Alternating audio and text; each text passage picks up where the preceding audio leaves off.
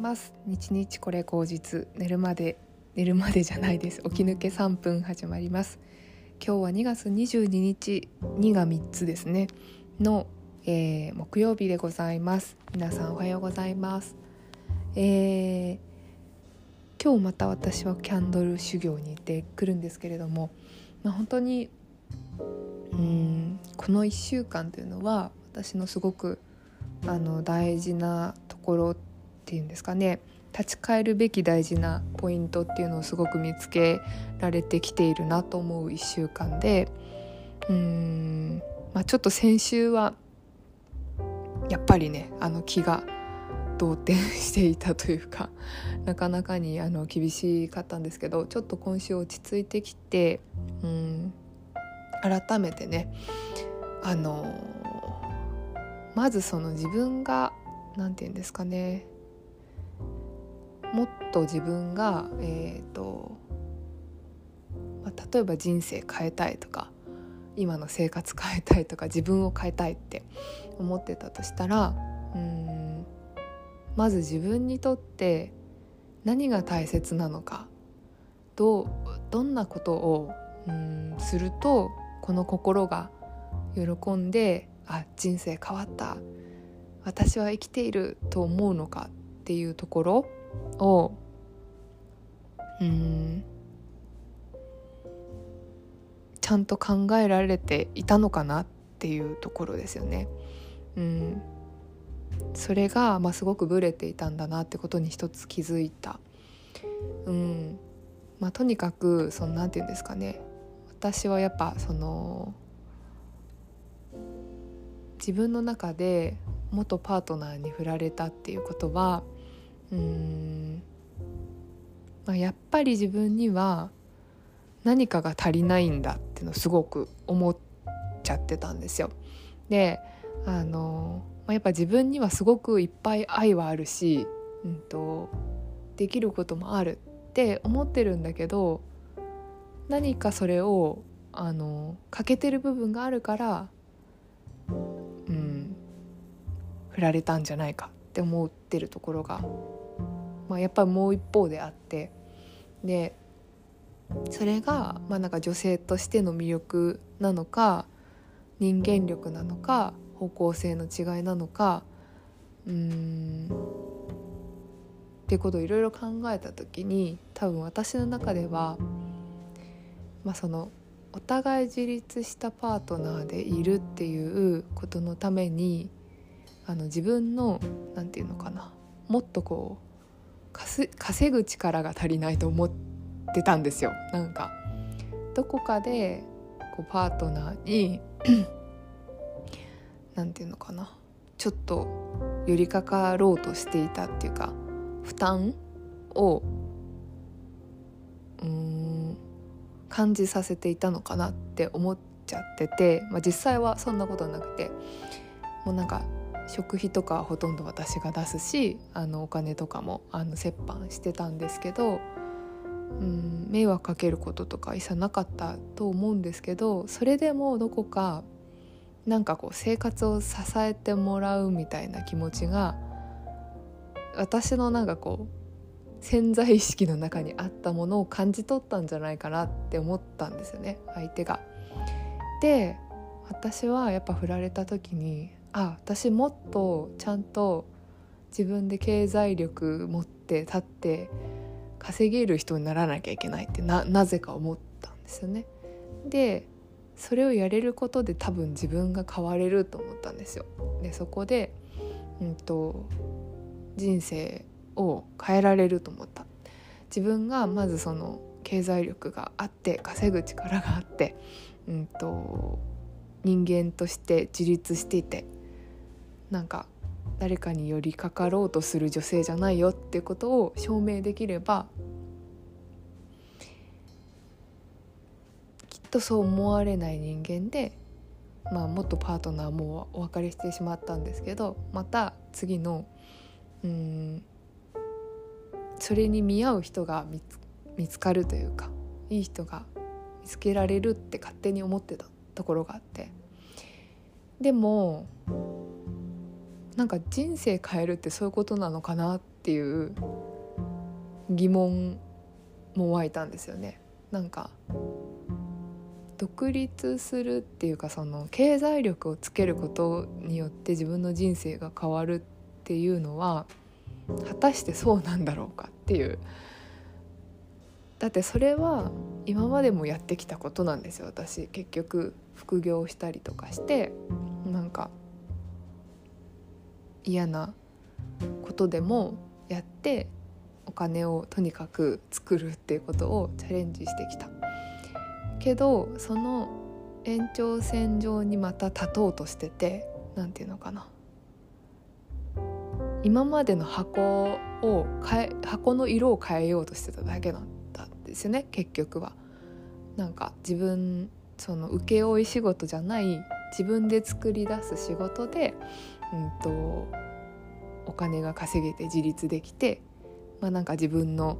なんかこうアイデンティティっていうかなんかそのクリエイティブデザイナーとしてのクリエイティブさみたいなのも継続できるみたいな単純な考えで そうなってたけどうん。生き方変えるとか自分を変えるってそういうことなのかなっていうのをやっぱすごく目の前の現実に問われている気がしていて。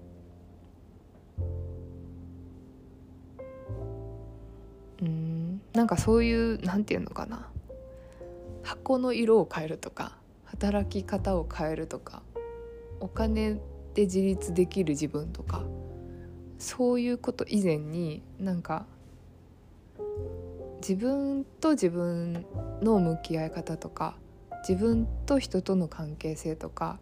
自分が生み出すものとの関係性とかそういう気持ちがなんかまだ整ってなかったんだなってことに気づいたんですよね。なんかコンセプトのない箱を作ろうとしてるみたいな感じですかね。でまあ、最初からそれが見つかってたら本当にすごいからそんなことないよってっていうこともあるかもしれないけどでもやっぱり何かことを起こす原動力ってそういうなんかモチベーションっていうか自分のなんかこうこうありたいがないと動かないですよね。で私の場合はやっぱりこのうんなんていうのかな37なんですけどこの78年ぐらいかな。結婚した年ぐらいから2016年ぐらいから8年間ぐらいっていうのはまあ本当にすごいしんどいことの連続だったわけですよ。で、うん、何がしんどいかっていうとなんかまずそれはその社会の仕組みに適合するのでいっぱいいっぱいだった。仕事も、うんと、デザイナーとして認められるのに必死だったし、まあ、そういううんなんていうのかな会社の中での立ち位置とかそういうことにすごいなんかこうこだわったりとかしててで家庭環境も結婚しているっていう形にすごいこだわってたりとかしてて最初のうちはすごいそれで思い悩んだし離婚したしでその後は何だろう人とのなんか愛がわからないみたいな感じでちょっとなんかこう、利害関係のある恋愛恋愛関係みたいになってしまってでさらに人が人間不信になるみたいな。で会社の同僚とかもなんかこうちょっと陰で違うことされてたりとかで人間不信になるみたいなとかうんっていうことがあってもう本当になんかなんでこんなに自分って人間とうまくいかないんだろうなって 思ってたんですよね。でなんでこんなに自分って自分に自信ないんだろうなとかなんでこんな自分のこと嫌いなんだろうなとか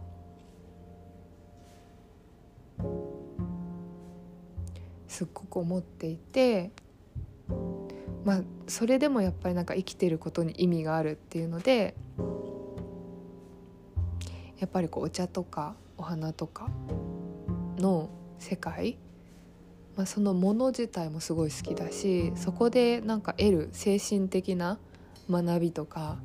っていうものにこう結構救われてきたっていう側面が自分はすごくこの78年の中の一番の自分の大事なコアな学びでうん。それは何を教えてくれたかっていうと、まあ、やっぱなんか人間の中には、まあ、その植物たちと同じすごい生命力っていうのがあってでなんか気持ちとか心とかそういうものにうん体と心がシンクしてコネクトしてなんか癒してくれるっていうんですかね。なんかそういうものにうんそういう関係性に気づいてうん。そこで得た学びを私がすごくこう人生救われたというか辛い時に救ってもらったように私は誰かにそんな辛い時にうん心の支えになるようななんか存在になりたい。けど自分のそのアウトプットの表現方法としてお茶とかお花の先生になるっていうのはうんまだまだ修行が足りないって思ってるしもう少し先だって思ってるからこそあキャンドルってすごくいいなって思ったんですよね。自分にもなんか作れそうできそう。もともとこう作る仕事だし適性がありそうって思ってうん始めたんだけど何て言うのかな。やっぱりちゃんとそこで何て言うのかな。基本のスキルセットがないと全然その先いけない。当たり前ですよね。その先いけなくて。ですごくこう軽軽んじていた。すぐできるだろうみたいな感じになってた、まあ、なんか YouTube 始めたらすぐいっぱい再生されるだろうみたいな思うのと一緒ですよね。そんな感覚で。やっちゃやっちゃってた。でうん。なんかその自分の人生を変えるってことは、まあ、例えば私がそういうふうにお茶とかお花に救われたように誰かを救いたいって思った表現方法がうん今はキャンドルなんだって思ったなら、まあ、やっぱそういうコンセプトっていうかそういう精神性を持ってスキルを身につけながら表現していくっていう行為がまず必要なんですよね。でそれが自分の中で整ってないくて分かってもいなくってとにかく走るみたいな感じでとにかくそれで売り上げ上げようみたいな売り上げ目標立てたしみたいなね感じになっちゃっててまあこんがらがっちゃっててなんかどっちが先なんだみたいなね。でとりあえず売り上げ上げたらとかなんか認知拡大したりしたらなんかうまくいくんじゃないかみたいなところばっかり目がいってて。うん。でもやっぱそういうことじゃないんですよね基本的に。か伝えたいことを伝える力が今自分にあるのかってことと今それをちゃんと伝えられるタイミングなのかっていうこととそれはちゃんと整理できているのかっていうことですよね。なんかそういうことをやっぱり考えないまま目の前の売り上げとか形を作るってことにうん引っ張られていた？とにかく自分は自立しようとか、まあ、自立してるんだけど何て言うのかな？独立？自分の独立っていうものをすぐやってのけようみたいなね。そんな気持ちになってしまってそこがやっぱり大きな間違いというか間違いっていうかなんか勘違いですね。うん、っていうところだったのかなと思います。うん、っていうことに今週気づけたかなと思います。うん、もちろんその前にも話したけど私にはもう何も失うものがないのでやるしかないっていう気持ちは一緒なんだけどそのやるしかないんだけどただ何も考えずに突っ走る結果だけ求めて突っ走るのといや本当に大事な自分のコアの部分を見つめてやるのとではやっぱ大違いですよね。うん、その部分にやっぱ気づかせてくれる周りの人がいてやっぱそこすごく大きな感謝だし、うんまあ、そういう関係性をこれからも大事にしていくためにうん私やっぱなんかこう素直でしか入れないんですよ人間性として。こんなにポッドキャストとか YouTube でなんか自分のことを赤裸々に話すってことは私はもう100%素直でしかない人間なんですよね。大体なんかコンテンツ削除とかあんましてないし、うん。まあ、したものは大体その過去のねなんかパートナーとの話とかはちょっと自分が見てて辛いんで消したりとかしてるけど自分のことに対してまあ大体毎回このシナリオも書いてないしずっとぼーっと話してるから全部ありのままの私なんですよね。そうそういう自分でしか入れないからうんまあなんか多分ほぼ間違ってることが半分くらい混じってるんですよ常に。間違ったり引き戻したりとんでもないこと言い出したりとか。うんでもやっぱりそういう自分を受け入れてもらえる人としか、うん、つながれない自分なんだと思うしまあ、そういうなんかこう間違っ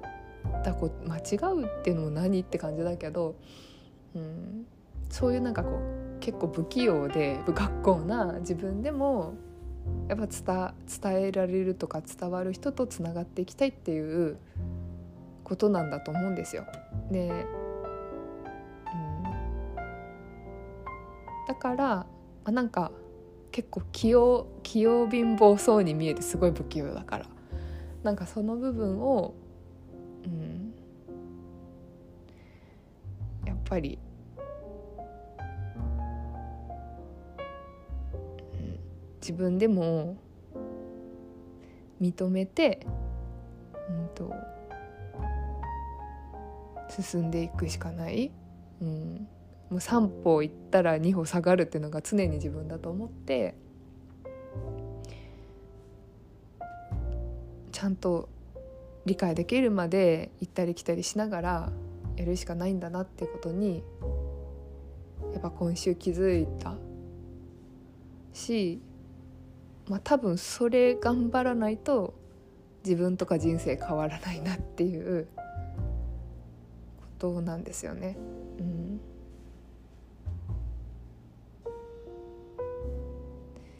なんでまあ本当になんか立てた計画来年の1月には会社員って肩書きをなくしたいみたいなっていうことはうん思うけど思うけど自分の内情が伴ってなかったらできないですよねやっぱ。かりだからやっぱなんか形だけそれをやったって意味がないってていうことなんですよね。自分の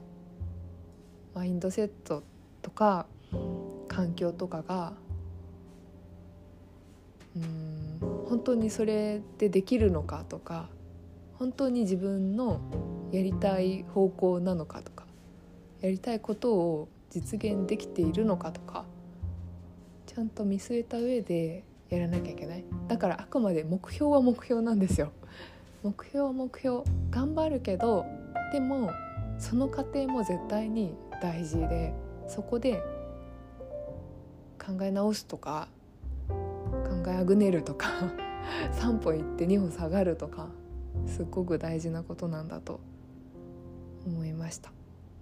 ちょっと今日尻滅裂だしすごい長いですね。ここまで聞いてくださった方ありがとうございます。明日祝日なんで今日も頑張っていきましょう。私も頑張ります。ではでは今日も頑張っていきましょう。ではまた。